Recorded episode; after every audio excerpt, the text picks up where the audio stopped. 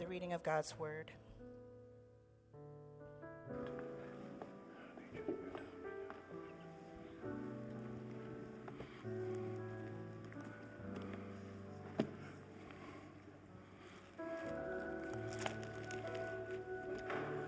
Father, we believe in your Holy Spirit. We believe that you have given him to us to be with us forever, to guide us, to particularly guide us into your word that we may understand, to have our minds illuminated to understand what, your, what the Spirit is saying to us through the word of God. And thank you that he guides us so wonderfully and mysteriously at times. Guide your servant. So open my mouth to proclaim the word of the Lord. Guide me, O Lord, for what you would have me say to your people, because you are speaking. When your book is opened, you are speaking. Give us ears to hear what the Spirit is saying to the church. Thank you for your mercy. Thank you for not being silent. Oh, how we need you. How our world needs you. Come, Lord Jesus, King of kings. Come, Lord Jesus, Lord of lords. Come, Lord Jesus. Reveal your kingdom in your people. Give us distinct lives that demonstrate a new reality that you are Lord and risen and reigning.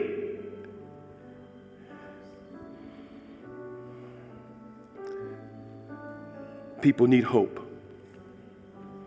And we have found and discovered by your grace that hope is only found in you, our Creator and your Son. May we walk and live as people of hope. Hope in Jesus. Speak your word now. Your people are listening.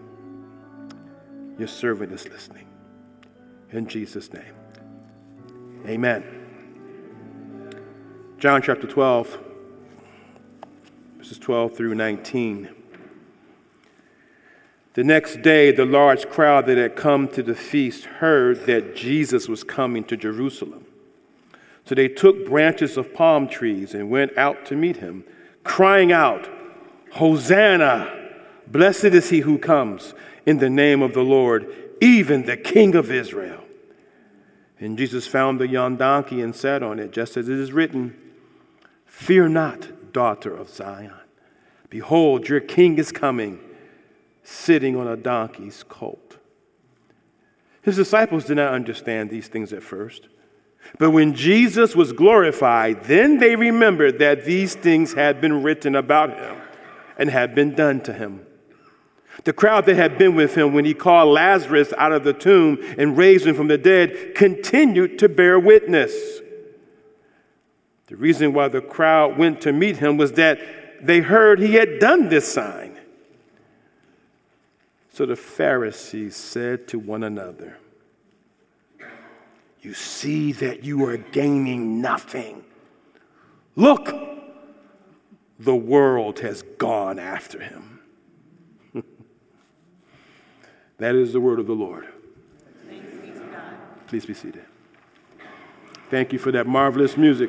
Choir, praise team, thank you so much.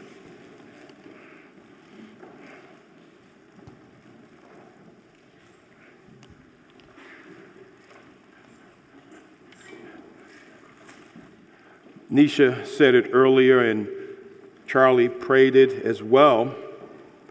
Our world is in deep turmoil.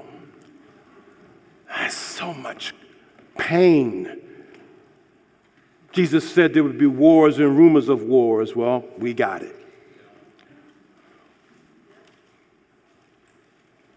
Injustice and poverty where there shouldn't be poverty, where there's plenty of, but then there's so many who have not in different parts of the world. Even in our city, there is certainly different stages of poverty and pain, and people are looking for hope. They're looking. They're wondering, where can we find? They're, they're, they're grasping for hope, right?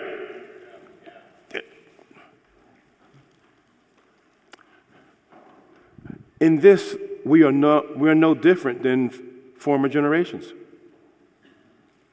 former centuries. We just got better technology. The world has been like this since the fall.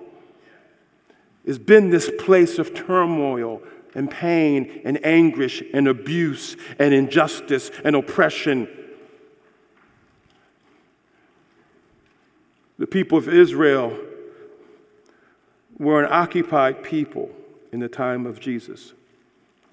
An occupied people. The, the Greeks and the Romans had had their way with them, especially the Romans now. They were crying out just like their forefathers did in Egypt. They were crying out for help, for a Savior. In some ways, maybe even today, they feel the same way. I, I don't quite know. Israel today is, is pretty secular. But what does God do when his people cried out for help? What did he do? He sent them a king. He sent them a king. And when that king came, there was this sense of wonder and awe and hostility around him.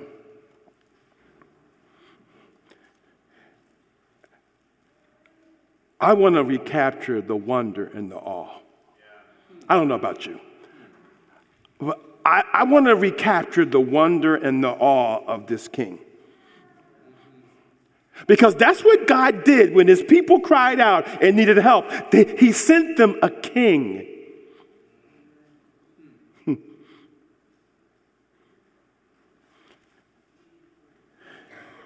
Wonder is to be filled with admiration, amazement, awe, marvel. To be in awe of something is to have an overwhelming feeling of reverence and admiration and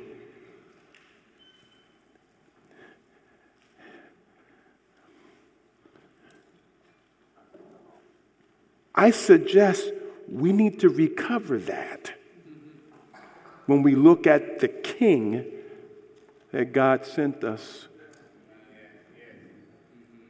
and he sent that king in a time of great oppression and pain and suffering. Jews were being crucified. Jesus was not the only one crucified. You know that, right? Jews were being crucified like gumdrops. Just rebellions, false messiahs. They were, they were just making an example of those men.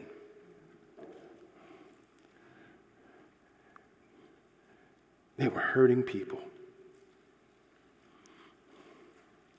And God sent them a king. God sent us a king. He's still king. But is your heart full of wonder and awe of this king? Your human need for wonder and awe, because that is a human need, to be to something bigger than yourself, can only be satisfied in a true understanding of Jesus as your King. And so I want to focus on that this morning.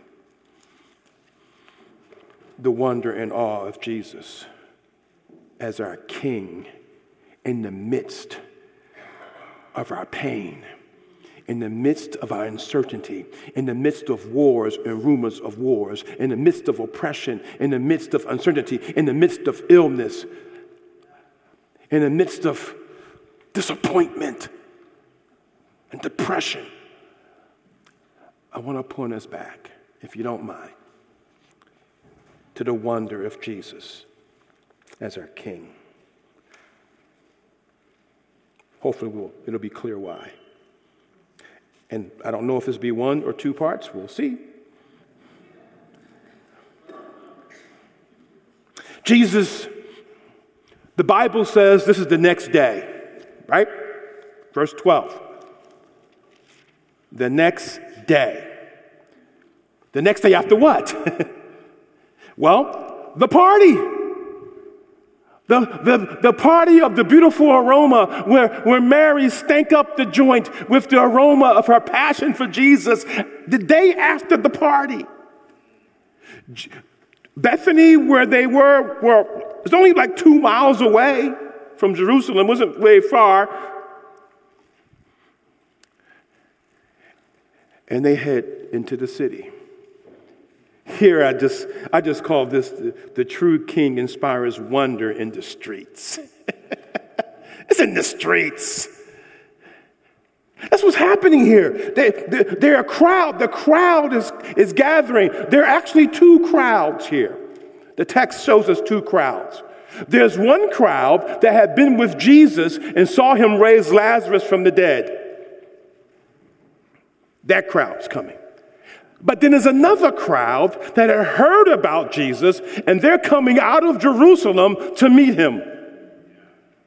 So you got two crowds and they're converging on Jesus, as it were. One's with him, actually.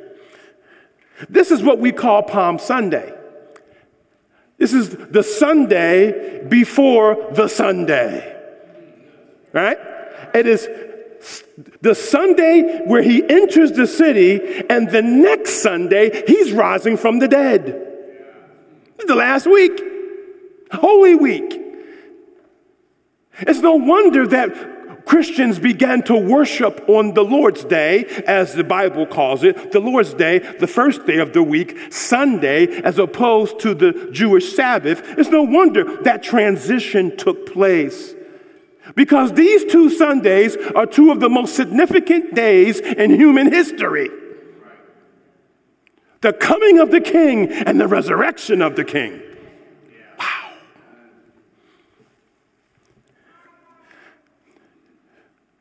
Jesus is choosing this time to come into the city as the final Passover lamb. Dr. Boice makes the point, my pastor made the point that this was the time, this Sunday was the time when the lambs to be sacrificed for Passover were being brought into the city. And here comes Jesus as the ultimate Lamb of God.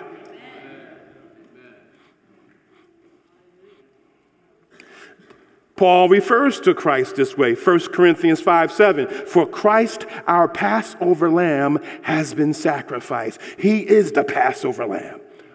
And you know what Passover is about, just in case you don't remember, just go back, watch the, the Prince of Egypt movie or whatever. but remember, the, the Jews were, there was just the, fin, the final plague upon Egypt for, that God sent so that they would let his people go. It was the death of the firstborn of everything. Firstborn of everything. And God said, I will make a provision for my people, my chosen, my elect. I will make a provision for you. If you will take a lamb and, and sacrifice it and sprinkle its blood upon the doorpost of your house, when the death angel comes down the street, to strike the firstborn, it will, it will pass over your house when it sees that a sacrifice has been made. The same is true today. You see, the eternal death angel will pass over you now if the blood of Jesus is upon you if the great ultimate sacrifice of the, the ultimate Passover lamb, if his blood's upon you, the, the eternal death angel will pass over you too. Do you know this king? Jesus had been he had been hid, he had been hiding somewhat his identity. Remember? They are you the They want to know, are you the Messiah? Only a few people really had insight into who he was. He really was the Messiah. He really was their king. But he didn't let them camp on that. He, he wouldn't let them make him king. Remember, they tried to make him king at one point. He wouldn't let them do it. He, he kind of hid it. But now he is, he's outed himself. Now, on this day, on Palm Sunday, Jesus is declaring himself king, king of Israel, and more, king of the universe.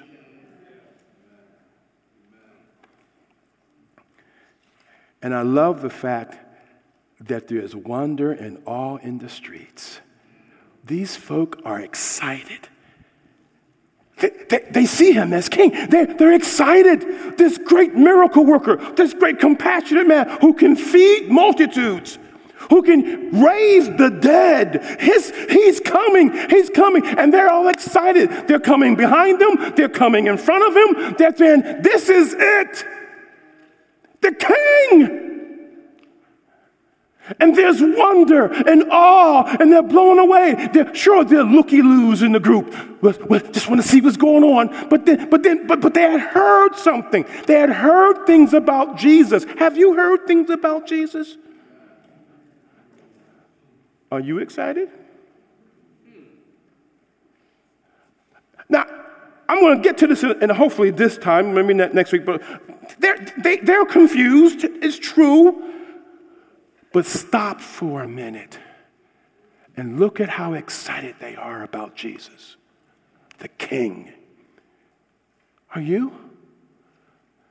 I don't, I, I, just wonder, where is our wonder and awe? We know more than they do. Where is our wonder and awe of Jesus? Where is our rejoicing in the streets?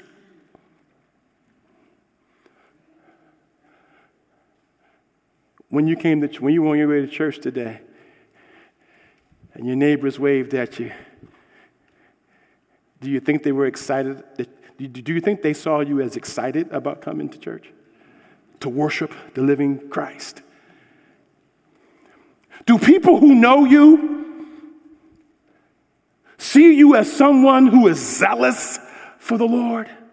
Someone who, who, who, who, who is thrilled about Jesus and who he is? Do, uh, do we look like that as Christians in this country?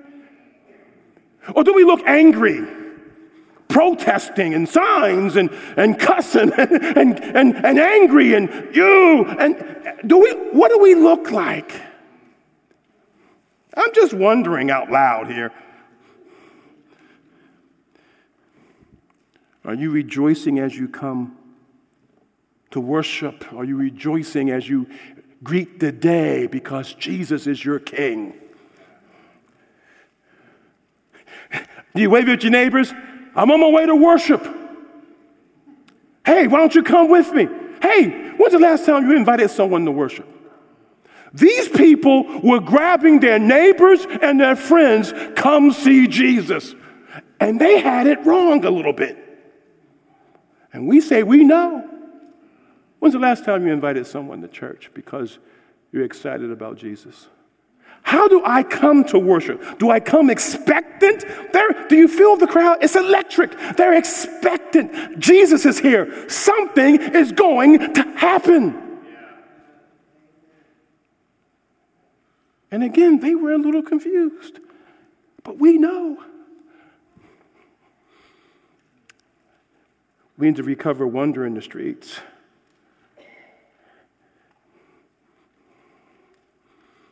But notice this scene when you see the true king, it also brings wonder in the word. What do I mean by that? Well, quotes from Zechariah. John then reminds us, and the disciples realized this later, that when Jesus finds this young donkey, it wasn't just because he needed a ride. There was something going on here. And so he finds a young donkey as is ridden, and fear not, daughter of Zion, behold, your king is coming sitting on a donkey's colt. He's quoting from Zechariah 9 9, which goes like this Rejoice, or it could be fear not. Rejoice greatly, O daughter of Zion. Shout aloud, O daughter of Jerusalem. Behold, your king is coming to you. Righteous and having salvation is he, humble and mounted on a donkey, on a colt, the foal of a donkey. That's the full quote. John's giving us a teaser. Hopefully, he was probably hoping we'd go back and read it. That's the full quote. And that time in Zechariah, that was the time after the exile is over and they're brought back into, the, into Judah and, to, and they're rebuilding Jerusalem and the walls and the temple. It was during that time and, and there's no king. There's no king. And God promises them a king. A time where Israel is struggling, what's left of them, uh, the remnant who has come back and they're struggling and they're, and they're trying to real, realize their identity as the people of God, and, and, and the nations around them are, are, are picking and poking and you know, trying to you know, discourage them and, and maybe and infiltrate them. And, and, and God is saying to them, Fear not and that, again, that, that, believe it or not, that phrase can mean rejoice. It's very fa- fascinating in the Hebrew. But either way, it's the idea God is encouraging his people. In the midst of your turmoil, in the midst of your pain, I'm sending reinforcements. I'm sending help. Fear not. Rejoice. Shout aloud. Get excited, he's saying. Because your king is coming. Behold, he's righteous, he has salvation, he's righteous, he's just, he's good, and he's coming to save. He's coming to save his people. He's coming on a donkey, which back in those days, uh, in, in, the days of Israel, Solomon rode on a donkey, and sometimes kings would ride on donkeys. It was not un, super uncommon. Most of the time, a charger, a big war horse would be it. By the way, Jesus will come on a war, war horse later. Revelation chapter 19, he will be, he will come on a war horse at the end. But right now, he comes on a donkey. Why? Because he's the Prince of Peace. He comes to save. What does his people need? They need, they need him to come to save them. And he's coming, he's coming, but not on a war horse. Hold it, Jesus. We need you to come save us from oppression. And you're showing up on a donkey? Understatement, nonetheless, I'm sure, I'm just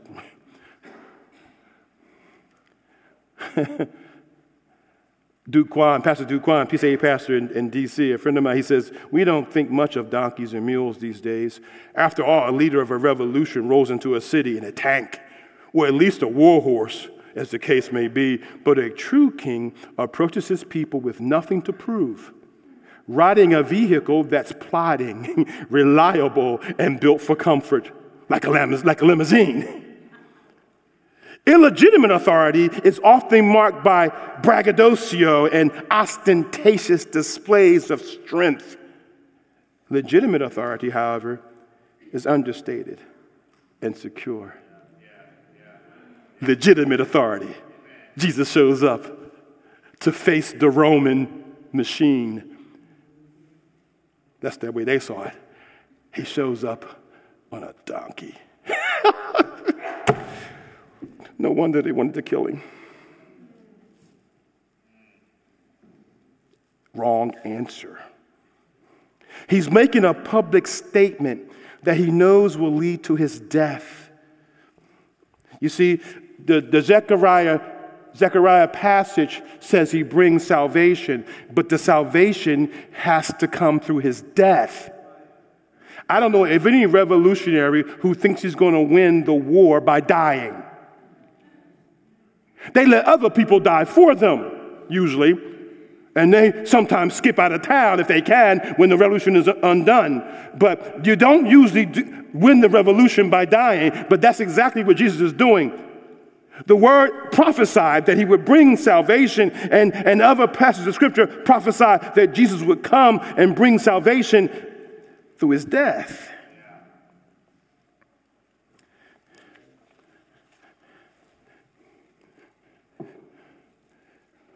Prophecy was intended to be a contrast, as it were, between earthly warfare and heavenly warfare. You see, we think of, we want to, we think of David Baron, the prophecy was intended, I'll to quote, kingly and kingly triumph, another kingdom of which the just king would be the prince of peace, who was meek and lowly in his advent as coming, who would seek peace to the heathen, speak peace to the heathen, and, and whose sway would yet extend to earth's utmost bounds. Earthly warfare blows you up. Heavenly warfare sets you free. Jesus came to set free. You see, we, we're like the people of Israel. We tend to give in to fear when faced with problems too big for us to handle. We want to blow it up. Problems can be internal our own failures, our own spiritual failures, our own illnesses, and whatever we're going through internally to be external, where things are being pressed upon you and pushed upon you, whether socially or vocationally, in your family, things are happening to you that you have no control over. We tend to, the, the, we, we, fear grabs us. And when we give in to fear, we take things into our own hands, and, and sometimes we can do great harm. Because when, when people panic, when fear sets in, we do things we shouldn't do. We even, be, we even become confused about what we really need. When fear sets in, Israel thought the greatest need was to get free of the Romans. And they tried rebellion after rebellion after rebellion after rebellion with false Messiah after false Messiah. And finally, the Romans got sick of them. In AD 70, just wiped them out. But there was a greater need. The scriptures tell us that the wages of sin is death. There's a greater need.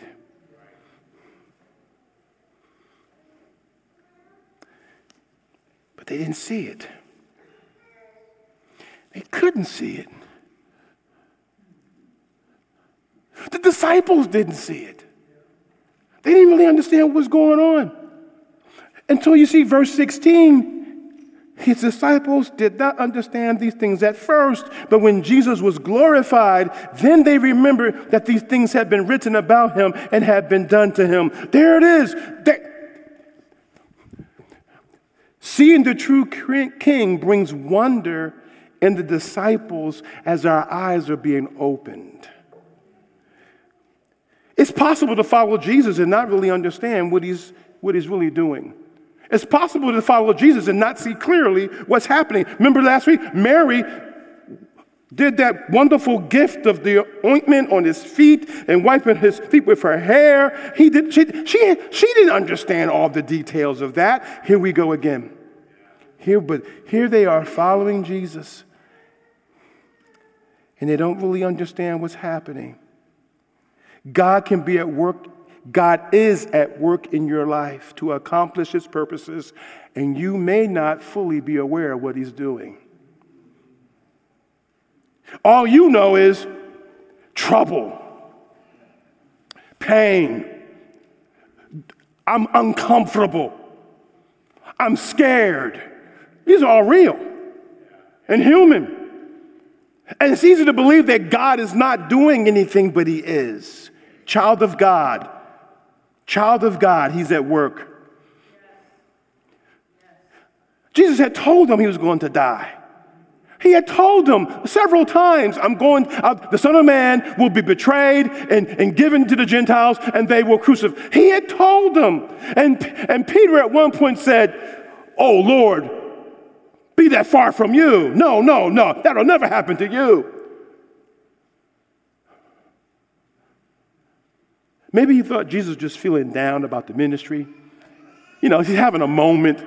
You know, leaders have that. Leaders have moments. You know, if you're if you're a leader, you have those moments when you go, you know, maybe maybe maybe Peter thought just he just needed a pep talk. You know, you know, come on, Jesus, it'll be all right. God's at work. You know, I, I don't know, but I, I'm, I'm guessing that's probably true.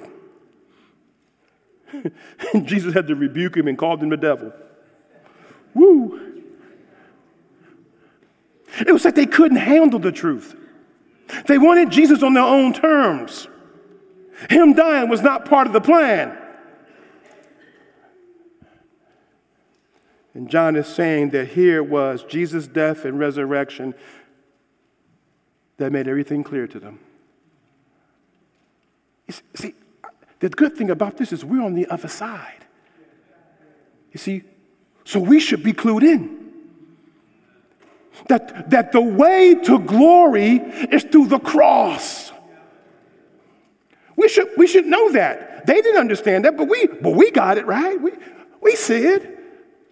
Jesus, when he was, uh, was until he was glorified, that is, until he died and rose again, then it became clear as he taught them on the road to Emmaus. Remember in Luke 24 or, or, or on Acts chapter 1, he spent day, a, a whole month with them after his resurrection, teaching them about the kingdom of God. He, he made it clear.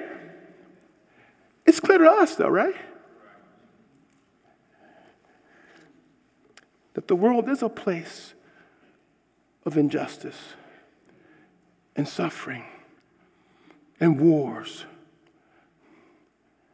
it's clear to us, right? But we have a king.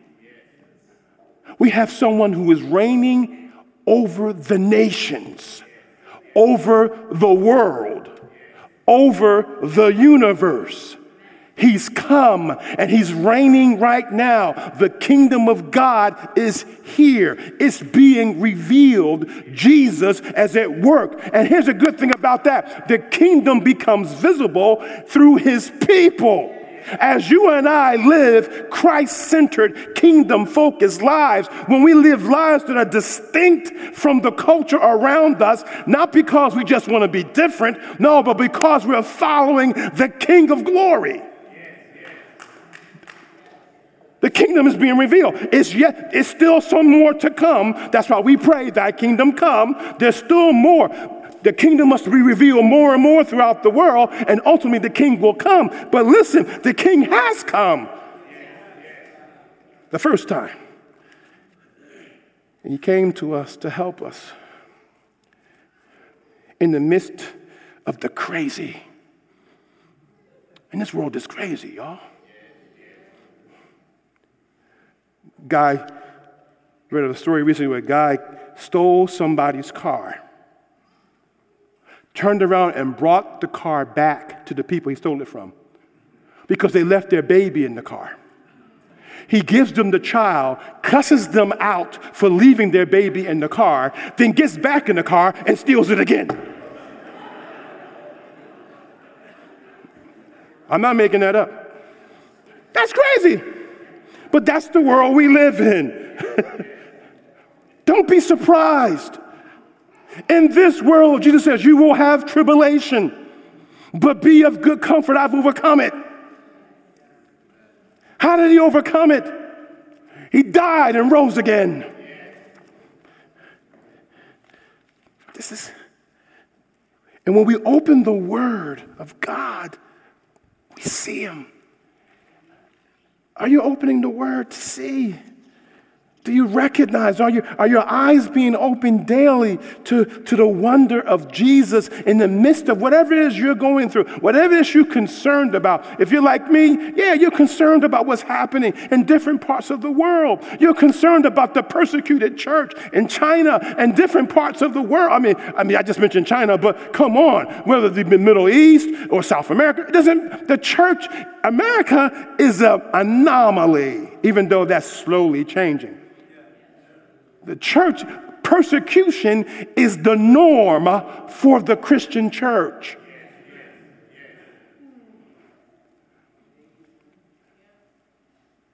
And our brothers and sisters, what are they asking for? Prayer. Talk to the king about us. Talk to the king and tell him we need him.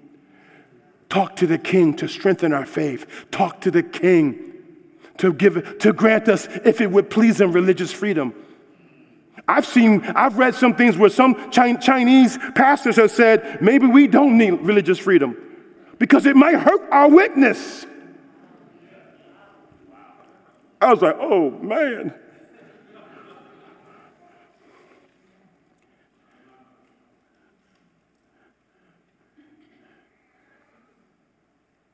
And when the king comes, there's, and the king is being revealed in his people more and more because of what happened with him, there will be hostility. There will be hostility. The more the kingdom comes in you, the more the kingdom comes and is revealed, the king reveals himself in this church, in this people, and with all faithful Christians, the more hostility will be realized. I want to end here. I love the fact that the religious leaders of that day are wondering about Jesus too. They're in awe too. but, they're, but they're frustrated. Verse 19, they said to one another, the Pharisees said to one another, You see that you are gaining nothing. Look, the world has gone after him. Oh, would we say that today? Oh, I would love to be able to say that today. That the world has gone after Jesus. But notice the forces of darkness are frustrated. They wanted to arrest Jesus. They told people, tell us where he's at so we can come and arrest him. And instead, they had a party. Now they're having a parade. I mean, these guys are sitting over there, they're, they're, they're tearing their beards out, man. They are, they're like, ah, they're gnashing their teeth. They can't believe this. They, here's the thing you can't stop the king of the universe. You can't stop Jesus. The whole world, the, the, the and later on, they'll say the same thing about, about the apostles in Acts 17 that the, these men who they've turned the world upside down and they've come to our city now in Acts 17 6 through 9. Wouldn't it be beautiful if people started saying, Those folk at New City, they've turned the whole world up, they've turned Chattanooga upside down with this Jesus kingdom stuff? Wouldn't it be marvelous? and then there will be a fight. And then the knives will come out. Because the forces of darkness cannot tolerate the reign of the king. You up for it? You up for that? You want to be in that?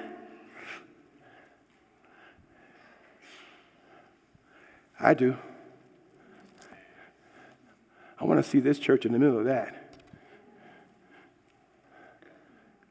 Because our people are living under the, the reign of the King of Kings. That he's, Jesus has come, and he's come in your life as well. He's come in you. Has he, has he come in you? Has he come in your life? Have you met the King of Kings? This scene is a bit contradictory, isn't it? Because Jesus is revealing himself as King of the Jews, their Messiah. They're full of wonder and excitement as they should be. But they have an expectation of him that he's not going to fulfill in the way they want. As their king, he came to set them free, to save them from a greater tyranny than human injustice. And that's bad, by the way. Human injustice is wrong. But there's a greater tyranny than human injustice.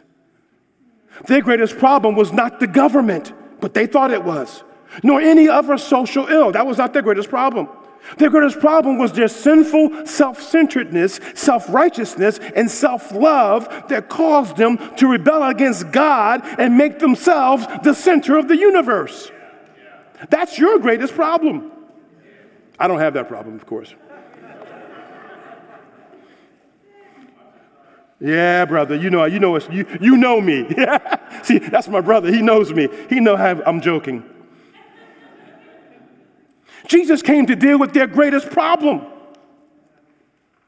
And that's our message, brothers and sisters. Our message is not that Jesus wants to make Chattanooga a paradise. Our message is that Chattanooga people are broken inside.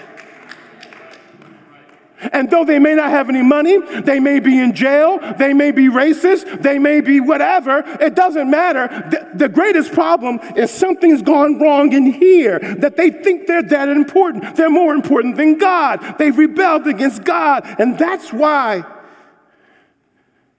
that's why Jesus on Palm Sunday, if you look at, I think, Luke 19, as he rode in towards the city, you know what happened? He wept. He wept his, eh, he didn't just cry crocodile, no, no, crocodile tears, no. He, mo- he wailed. He wept over the city because he knew they were rejecting him as their true Messiah. He mourned over Jerusalem. And then later he's going to say, Behold, your house is left to you desolate, Israel. You will not see me again until you say, Blessed is he who comes in the name of the Lord. Jesus wept over Israel, and he's weeping still, I think, over people who will not turn to him. Our message, brothers and sisters, is as much good as we should do. As the kingdom comes in our lives, that kingdom should touch other people. We should be a people of justice like our king was just and righteous and good. Yes, but we must point them to true wholeness. True wholeness is not found in writing better laws, though good laws are necessary. But true wholeness is not found in getting more money, though it's nice to have extra money.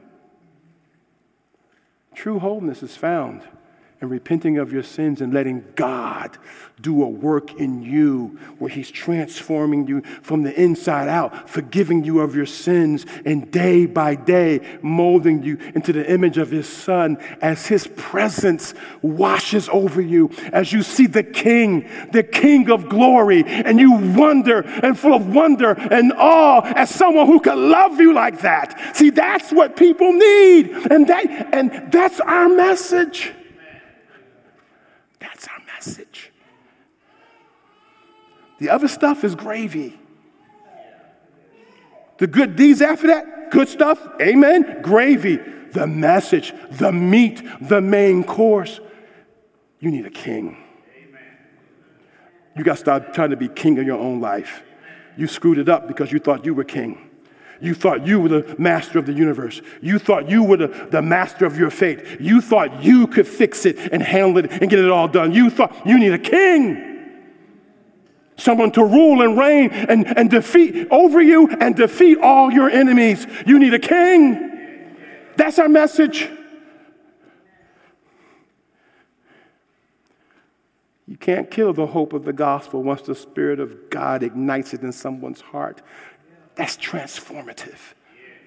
Even when they don't have all that they might want to have, but that's transformative. They, Jesus was not going to fulfill their expectations. You know what happened? You know what happened? A week later, not less than a week later, that same crowd said, Crucify him. He did not fulfill their expectations because they had the wrong expectations. If you have the wrong expectations about God, you will be disappointed and deceived. And you know what? At some point, you're going to say, Enough is enough. You got to go, Jesus. But if you will, if you will reach out to Jesus for what he offers you, you will find life. You will find peace.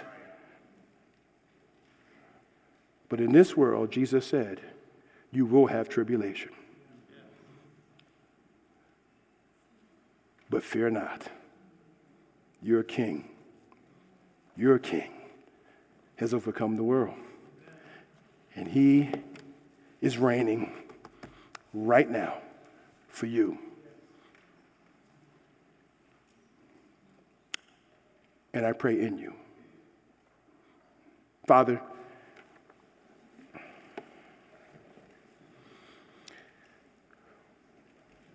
this message is much different than what's on paper. You, I pray, Lord, it was coherent. You, I believe you were leading me to say, another, go another, kind of another way, somewhat. Oh, Lord, bless your word to your people. May we see King Jesus.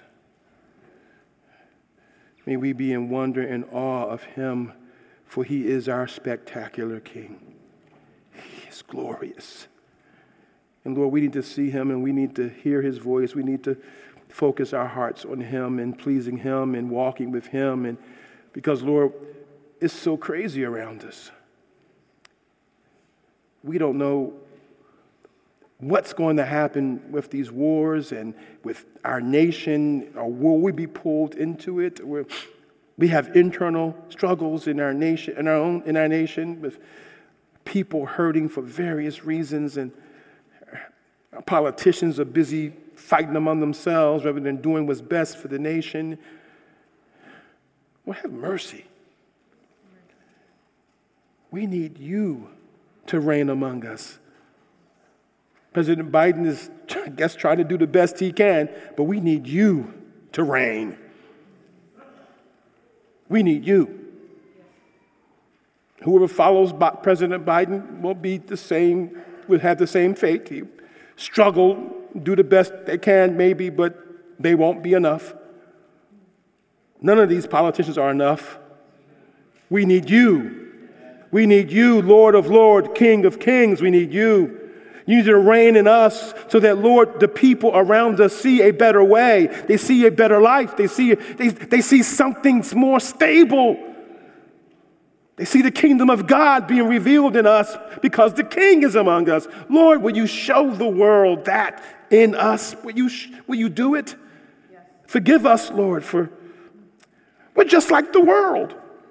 We're saying the same things. We're doing the same things, Lord. Forgive us. Sometimes we're just angry. Oh, forgive us, cleanse us be our King.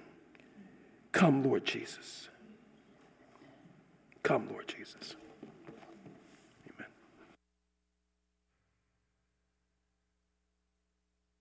If everyone would